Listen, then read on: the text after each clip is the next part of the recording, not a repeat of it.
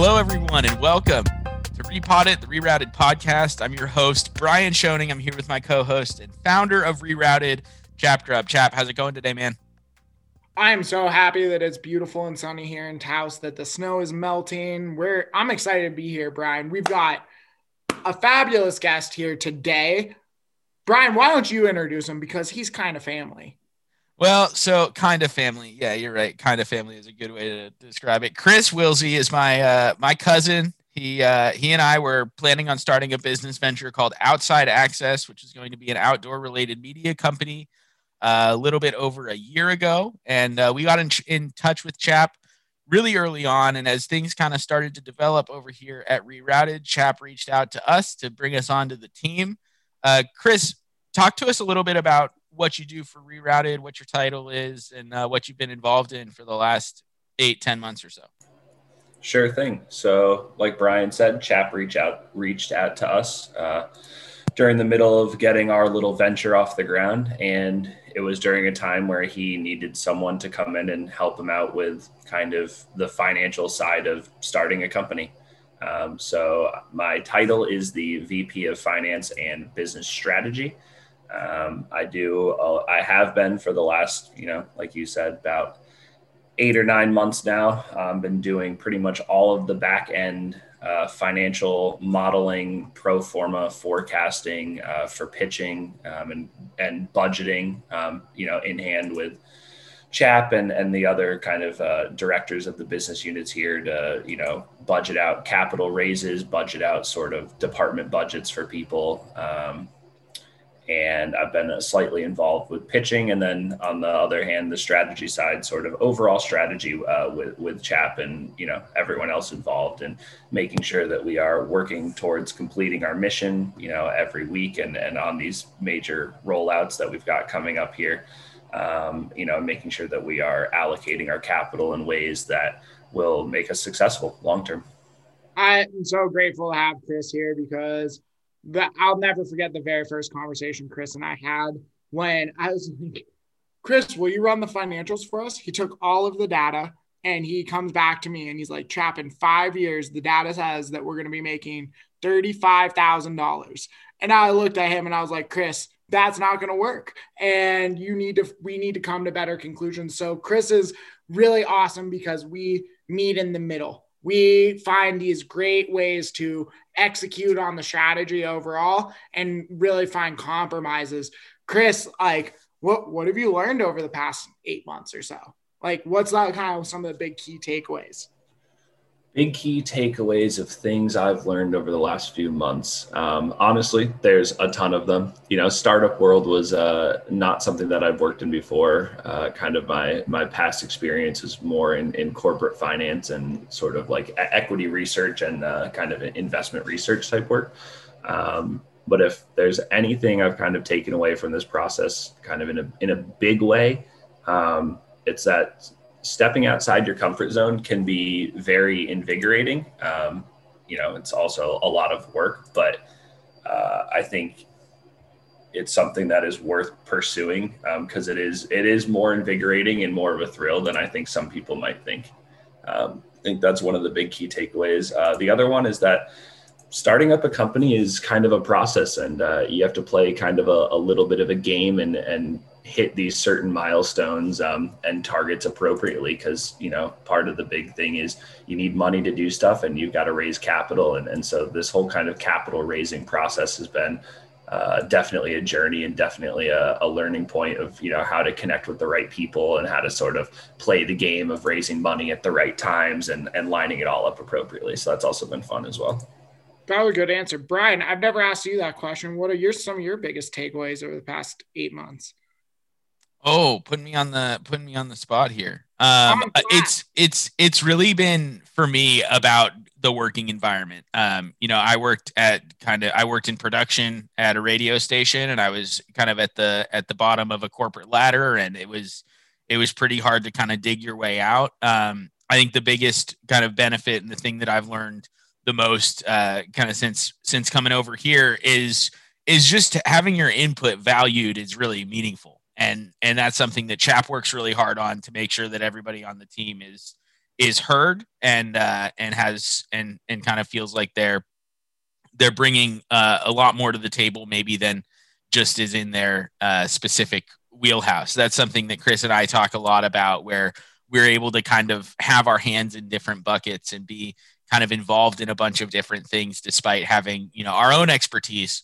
Uh, but being able to being able to have our hands in, in all different buckets has taught me a lot. I mean, I'm, I'm doing a lot of marketing right now, and and I uh, you know for the last month and a half or so i've been i've been trying to become you know a, a marketing master and it's not it's not gone super well uh, I've, I've, been I've, I've been doing I've been doing my best trying to learn as much as possible, but that would probably be kind of the the biggest thing is I've is I've just kind of taken on a bunch of different roles that I wouldn't have expected to have uh, to have been involved in. Yeah, well, welcome to the life, you guys. That's what it's been. You gotta have your hands in everything. One of the First of all, disagree, Brian. I think you've been doing a great job. Chris is also doing an amazing job with the work he's doing. But that you guys see this. The reason we do these podcasts, the reason we do the happy hour is because that community that I'm trying to build with the team is essentially the foundation for how we want to develop the community for rerouted in general and, and build this used gear on demand cycle around the outdoor community and the outdoor space. And it's about being valued being heard and and making these choices available and accessible to everyone it's it's creating something beautiful together and it takes the whole army. We we can lay the foundations we can give you guys the tools but fundamentally what it's going to come down to is all of us coming together and building this cycle in, in flow. Chris what's the weirdest thing you've done? And then we'll kind of get into the gear questions. What's the weird what's the most shocking thing you've done for rerouted? And then uh the we'll kind of move into the gear side of things. I think the most shocking or or least expected thing I imagined I'd be doing for the company was actually setting up the company. You know, you go you go work from somebody and a little bit in the back of your mind you're like, "All right, cool. Like the person who started this whole thing's like got this thing figured out. We're rolling." Well, what fell into my lap this week was turning this uh small LLC into a verified Delaware C corp. So that's probably the most shocking and least expected thing I, I was, uh, you know, that has landed in my lap so far. And thank you. But again, one of those things where I think at the at the end of it, you know, that's an experience that had I not been a part of the rerouted group, like maybe I would have never looked through incorporation documents for a you know a legitimate C corp type structure. And I imagine I'll, I'll learn at least some of it, or as much as I can discern from the high legal speak that is in all of those documents. Um, but that'd Chris, probably be it so far. That that was a great answer, and I had to mute myself because I was laughing so hard. But uh, Chris, Chris is the lucky beneficiary of the fact that I hate doing paperwork. So good. Thanks, Chris. Thanks for not hating paperwork as much as I do and making sure that what needs to get done gets done. Yeah, well, in the fine print, and you know, thankfully, I haven't signed an official contract yet. That's pending. I've seen them, um, but in the fine print of my contract, it seemed like was also VP of paperwork. There's a little asterisk there that I missed once I signed on to this thing. Oh, I, I snuck that in. I made sure it was really small. Brian, you want to segue us into the gear category? Yeah, well, gear and gear and outdoors. Chris, there's uh this is kind of a funny question for me to be asking you since you know we grew up in uh in the same in the same heavily outdoor family. But uh, how did you how did you get into the outdoors? Forced family fun would be my curt answer to that question. Um, no, and I mean that. Chap's, sh- Chap's shaking his head right now because we're all supposed to be outdoor enthusiasts, and, uh, and yeah. Chris is no. out here. No, I was. I, I, I only went in the outdoors because I was forced by my family. Yeah. Triple triple F. No, what I was going to say is in the best way possible. Um, I, I consider myself very fortunate to have grown up um, with a family that was willing to put in the time and effort to like wrangle all of us together as little kids and get us out there. Um, you know, because a lot of my other friends back in uh, upstate New York, you know, maybe did some some skiing in the winters and we would play sports, but not a lot of them growing up when I was younger were like going out and camping for a week on end or like getting into the mountains and just like walking around to different campsites you know doing like a backpacking trip. All of that was happening with my family out on the west coast and and a lot of it was in part due to the fact that our parents organized a trip together amongst themselves and got everybody involved and we would you know figure out the logistics of basically getting 20 to 30 people or so like out in the woods together on some crazy excursion um, so that's kind of how it started and then as Brian was stating, you know, our family has a kind of a deep rooted history of, of, of climbing and, and backpacking and hiking of, of various levels, um, kind of throughout the generations. And so we've, uh, you know, always been connected in that way. Um, and then it kind of just kept expanding from there. You know, you start hiking and backpacking as a kid with your family, and then you know, back in New York, we would go on hikes in locally, and then bring friends along and do that. And you just sort of you know get a community of people together. On for us, it was kind of on both sides of the country, um, where we could kind of be doing that stuff pretty much year round. You know, haven't done as much winter hiking. A lot of that was skiing. We did a ton of skiing and kind of winter sports in the winter, um, not necessarily like outdoor adventuring in that sense, but that's kind of how it started and it's continued on in, you know, various uh, levels since then. But besides Big White, Chris, what's a what's a spot that really resonates with you? Besides Big White and Kelowna, BC, shout out to them. Their mountain is one of the best out there, hands down. Some of the best skiing uh, you can get to. If you can get to it, definitely go check it out. Um, you know, um, I assume they're probably open right now, even with COVID. But you know, be safe out there, everybody who is going out. Um, probably Jay Peak in Vermont would be kind of my next big hitter. We uh, there's a, a, family of ours that were really close friends that we played sports with, um, whose children were my age and my brother's age, and we we kind of grew up together doing a lot of stuff. And um, we, I think our our parents kind of just did some research and discovered Jay Peak, and it's um northern northern Vermont, basically Canada, and so they get a lot of good snow up there. And so um, in uh, winters growing up in in when we were in you know middle school and high school we would uh we'd basically spend christmas out with our family out west go skiing up at big white. And then you get that nice like second winter break in february where we would then go book uh you know four or five days up at jay peak go rent a you know like a cabin or a condo up there um, with this other family. And we'd go skiing you know nonstop there couple like you know a month later after getting out of uh, canada so probably Jay Peak in Vermont would be my next uh, big skiing location. Place is also awesome, great snow. Sometimes you can get lucky and you can see animals. We saw a baby moose one year on the on the slopes, which was cool. And then you realize that there's probably a parent moose around somewhere, and then you freak out and shoot down the mountain so you don't get trampled. But you don't want to get run down by moose. That's true. Um, so we usually, Chris, ask about a piece of gear. Feels like your piece of gear you mentioned before the show was related to your skiing adventures. You want to talk a little bit more about that?